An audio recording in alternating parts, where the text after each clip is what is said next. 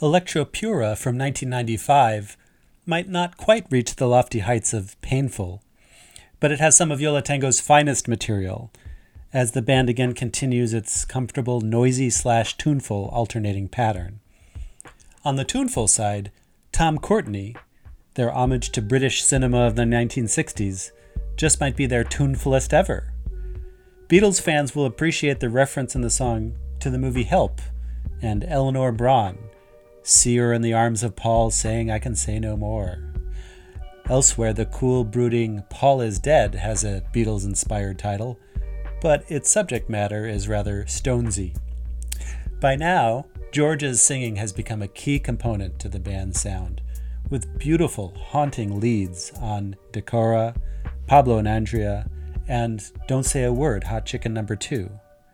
And her vocals serve as the perfect counterpoint to Ira's guitar raving in another one of their patented slow build closers, Blue Line Swinger.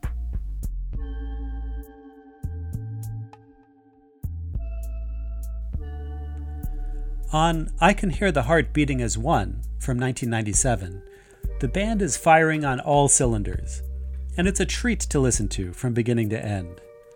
Autumn Sweater and Sugar Cube are among their best known and best songs.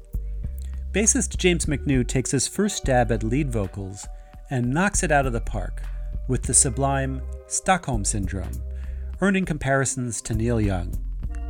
Songs like Moby Octopad and Deeper into Movies find undeniable grooves. From the noisy end, the 10 minute Spec Bebop, to the quiet, Green Arrow, it all works.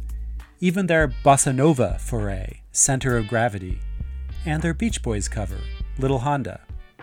The album closes with one of their sweetest tunes, My Little Corner of the World, originally sung by Anita Bryant, of all people. It has popped up on soundtracks of various television shows, and it's also Ira's mom's favorite. About every year, she's come up on stage to sing it at concerts. I've seen her sing it many times, and it's adorable.